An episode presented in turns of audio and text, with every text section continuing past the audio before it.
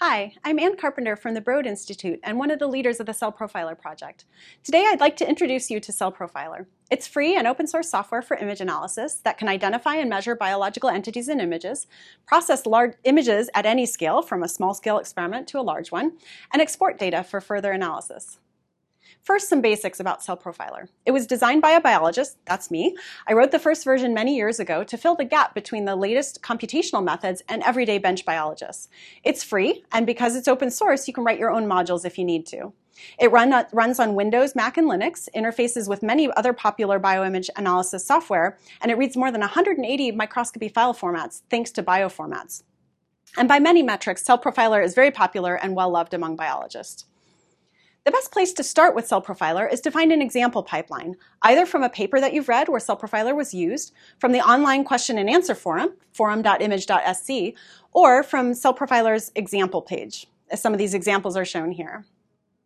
Once you've loaded a pipeline into CellProfiler, you can start adjusting it to customize to your biological problem.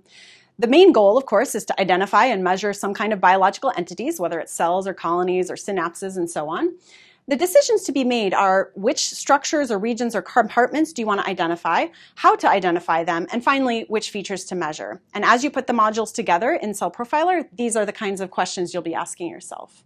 You mix and max, match these modules to build a pipeline or a workflow that accomplishes your task. Now, some of these steps are very trivial. For example, splitting the colors of a multi-channel image. Some of the steps you might not have thought of before, but you, it's very important to do things like correcting the illumination in order to improve the quality of the quantification that you get from your images. Once you've pre-processed your images to your liking, you can put in modules that identify structures and compartments of interest, such as nuclei or the cell borders, as shown here. This is often the challenging part of setting up an image analysis workflow, um, but there's lots of tools and tips to give you, uh, give you a helping hand there. Some of the kinds of parameters that you'll need to adjust in that process include adjusting settings for determining the foreground versus the background. So here's an example where it's a little too a little too lenient, and then a little too stringent, and finally just right. Uh, there's other settings that allow you to decide the appropriate splitting versus merging for some objects. So you can see there's four nuclei here that are shown all stuck together. We adjusted the settings until those were separated properly using the, the various settings within the modules. And once you've identified your structures of interest, it's actually very straightforward to measure their properties. You just pop in different modules for these different categories of metrics, which include counting how many of a thing exist, uh, sizes, shapes, textures, which is the smoothness of a fluorescent intensity staining pattern, um, and as well as the amount of intensity, which can correspond to the actual amount of a protein product, for example, in your images, as well as things like spatial relationships. Now, once your pipeline is set up to your liking, you can run it on many images automatically. Now, if it's a small number, you might run it on your laptop or desktop. If it's a very large experiment, you might need to run your images on a computing cluster or use cloud resources online. And there's tools to help you do both. Finally, you can explore your data using really any data analysis software. One option is CellProfiler Analyst. It is designed to allow you to explore data from large sets of images where the data is interactively linked to the images. It also lets you classify phenotypes automatically. Let's look at both of these kinds of features. First, the exploration tools. It contains many data visualizations that you would see really in any spreadsheet software.